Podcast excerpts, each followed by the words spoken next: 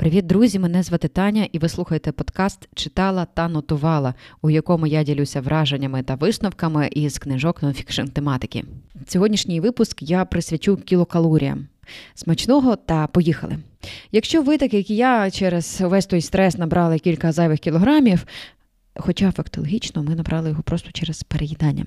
То книга Германа Понцера Наш метаболізм, калорії, вага та секрети міцного здоров'я допоможе вам, якщо і не позбутись набутого, то принаймні чітко зрозуміти, як працює наше тіло, та головне, як воно не працює. Бо насправді міфами про те, як буцімто харчувались наші предки, що їсти правильно, а що їсти неправильно, що природньо, а що неприродньо. Оцім всім дуже захаращений простір сторінок у соціальних мережах, е, які присвячені здоровому харчуванню, або навіть які не присвячені здоровому харчуванню. І Мабуть, відповідь, е, чому це так популярно, криється в тому, що людина шукає чарівну пігулку. Вона шукає щось, що діє швидко, можливо, по-новаторському, що не потребує щоденних регулярних зусиль, а часто те шукає, що не є просто нудним. І це все нормально, це для когось працює, але це загалом не зовсім ефективно у довготривалій перспективі. Е, два слова про автора, чому Герману Понсеру можна довіряти. Е, він є професором-антропологом при університеті Дюка, спеціалізується на дослідженнях, які пов'язані з обміном речовин у людини та її еволюцією. Його робота це дослідження як в лабораторіях, так і в полі. Він виїздив е, до спільноти Ганза на півночі Танзанії, де досліджував життя мисливців-збирачів те, як вони харчуються, чим, скільки рухаються, і на основі цього всього зробив цікаві висновки. Ну, Принаймні в книзі описано те, що відомо сучасній науці на 2021 рік це дата публікації книжки вперше. І прочитавши цю книжку, я викоримила для себе деякі основні тези. Висновок перший. Фізика в цьому голова, але є нюанс. Незалежно від того, які продукти ми їмо, чи це білкова, чи це вуглеводна їжа, чи жирні якісь продукти. Усе це ж, зрештою розщеплюється до простіших форм, вивільняючи енергію, яка підтримує роботу нашого тіла. Якщо їжі достатньо, то Відповідно до наших активностей, там форми тіла, віку, стану здоров'я чи навіть температур за вікном, то наша вага залишається сталою. Якщо більше енергії йде для створення жирових клітин або м'язової маси, або накопичується там в формі глікогену. Якщо менше, то ми худнемо. А якщо ми їмо дуже мало, якщо ми в стані голоду, то це загрожує навіть тим, що припиняються певні функції організму. Наприклад, репродуктативна функція, вона просто зупиняється. Тому жінок, які мають дуже сильні фізичні навантаження, або які мають дуже низьку масу тіла, в них припиняється, наприклад, овуляція, вони не можуть завгідніти. Таким чином, якщо ви хочете позбутися зайвих кілограм, всього-навсього їсти треба менше і слідкувати за цифрою на вагах або там на гудзиках, на джинсах, якщо ваг немає. Якщо вага йде вниз, при тій умові, що ви почали менше їсти, то у вас є дефіцит кілокалорій. Вам такі продукти підходять.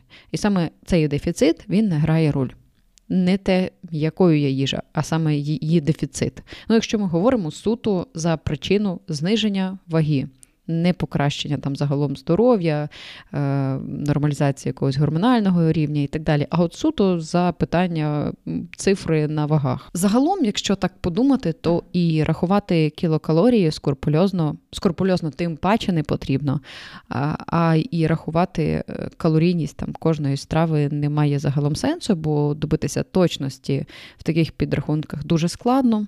Варто мати загальне уявлення про те, що скільки може займати в кілокалорійному еквіваленті, але дуже на цьому зациклювати сенсу немає. Потрібно слідкувати за динамікою і своїми відчуттями, чи дає вам їжа відчуття ситості, чи викликає вона дуже швидко голод.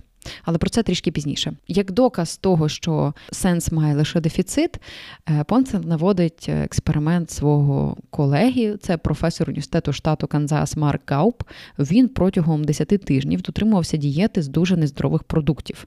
Він хотів довести, що калорії це єдине, що має значення для втрати ваги. Цей професор їв кекси, печиво, е, чіпси. Він що три години щось таке споживав, викладав е, свої трапези у соціальних мережах і, зрештою, через 10 тижнів він добився результату, якого хотів. Він схуд на 27 пунктів, і його індекс маси тіла знизився з показника 28,8, що є зайвою вагою, до показника 24,9, що є нормальною вагою. Справа лише в тому, що в нього був дефіцит в кілокалоріях. Він вживав там приблизно 1800 Е, кілокалорій на день, а це значно, а це нижче, ніж було його споживання до цього. Ніхто і сам професор, ясна річ, не закликає дотримуватися такого харчування.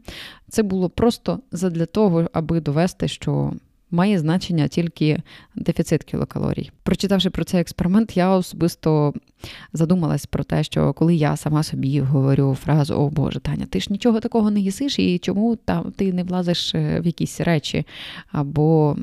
Відчуваєш себе дискомфортно.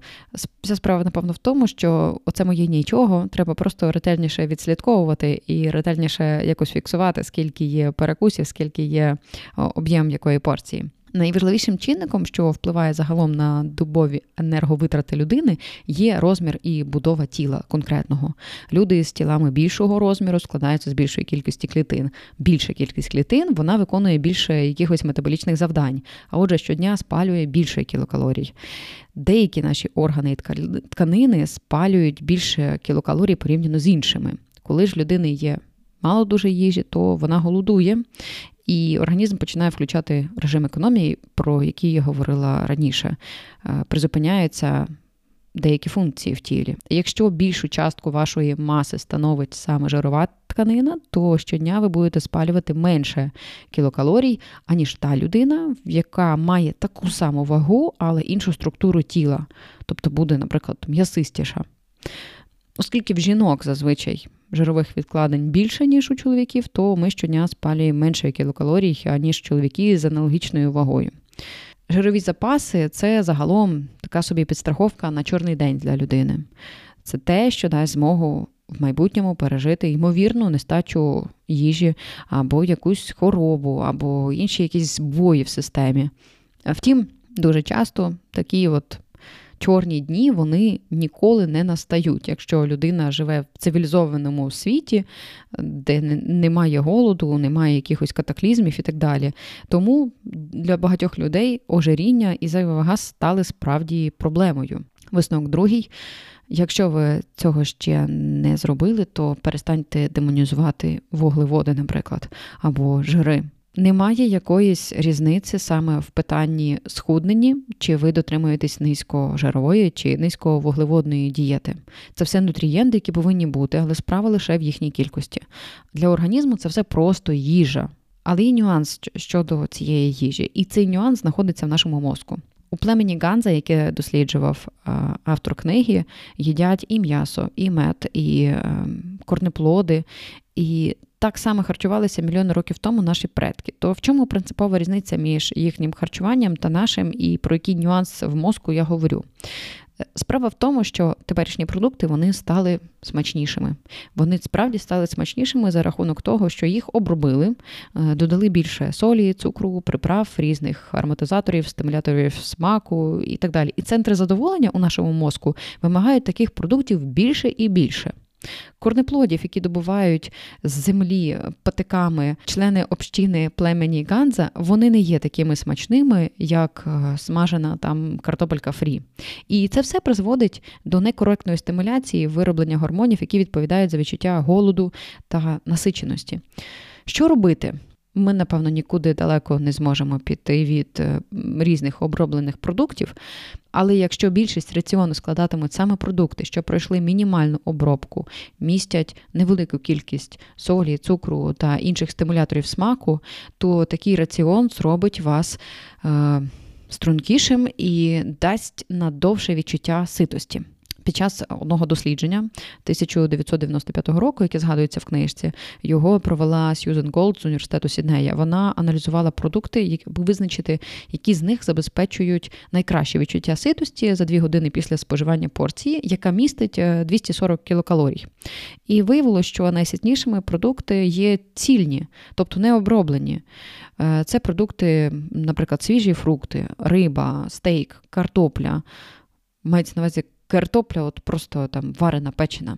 А оброблені продукти, типу білого хліба, упаковані пластівці, ароматизовані йогурти, вони опинилися серед тих, які найгірше забезпечують відчуття ситості. Усілякі ласощі, типу печива, тортів, круасанів, вони насичують найменше.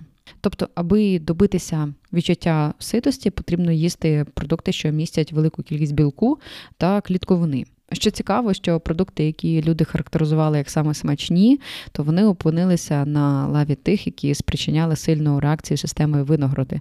Вони були найменш ситні при цьому всьому. Тобто резюмуємо, ефективний раціон це той, який містить багато білків, е, клітковини, найменше оброблений, дарує вам конкретно, можливо, довге відчуття ситості, і е, завдяки якому ви зможете досягати здорової ваги і підтримувати її, не почуваючись голодним. Третій висновок. Формула відпрацюю круасан в залі або там новорічне застілля чи пасхальне застілля, вона не працює, тому що це невірна аналогія, начебто людина це двигун, в який залили пальне. Людське тіло набагато, набагато складніше на мою думку, варто з'їсти, якщо ви вже щось хочете таке, з'їсти, насолодитися тим шматочком і забути про таке поняття, як відпрацювання цього шматка в залі.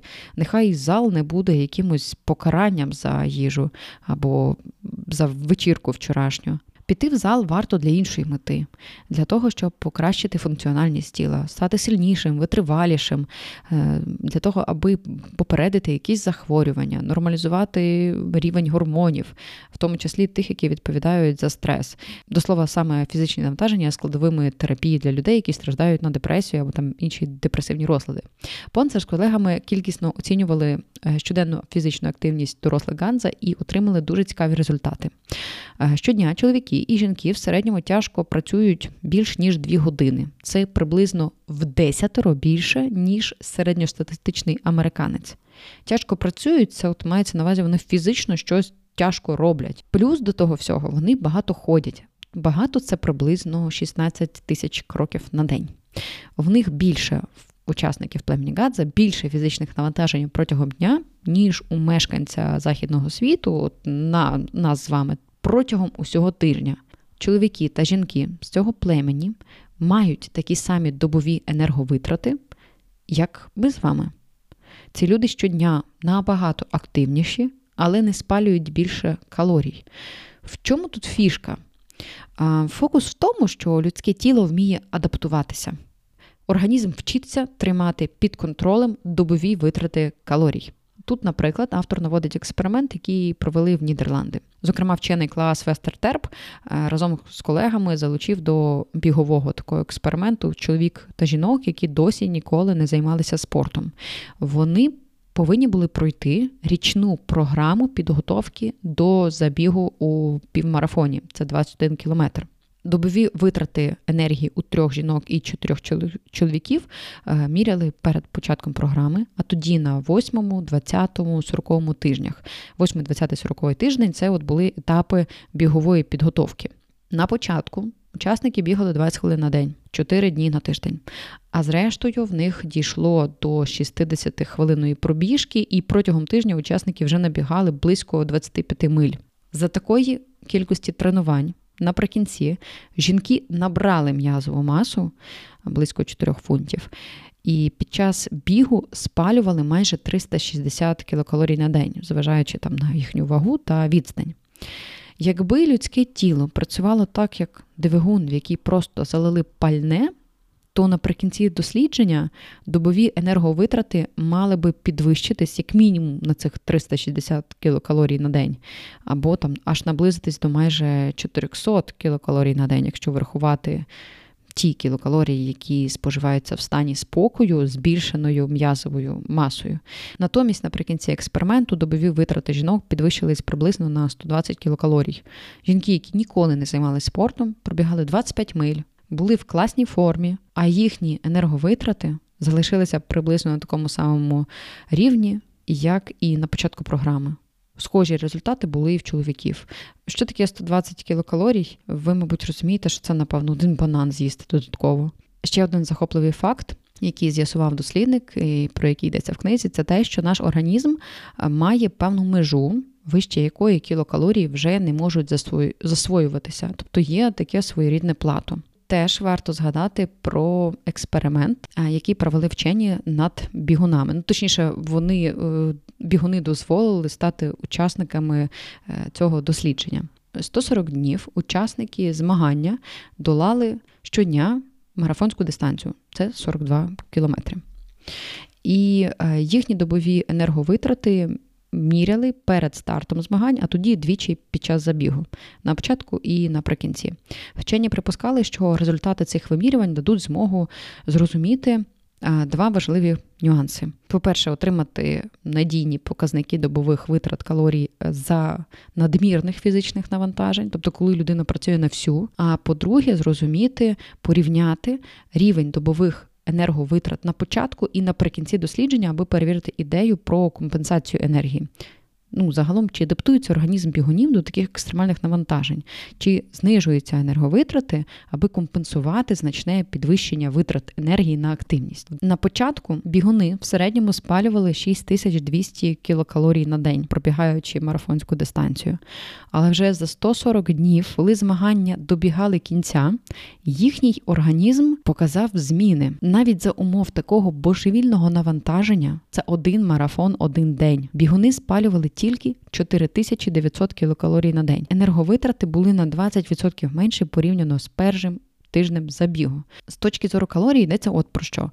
Незалежно від типу навантажень чи обставин, максимальна кількість енергії, яку здатен засвоїти організм, становить приблизно 4-5 тисяч кілокалорій на день. За цими межами ви вже перебуватимете в негативному балансі енергії, коли будете спалювати більше запасів жиру і глікогену, аніж можете щодня відновити. Поступово за такого режиму людина буде танути.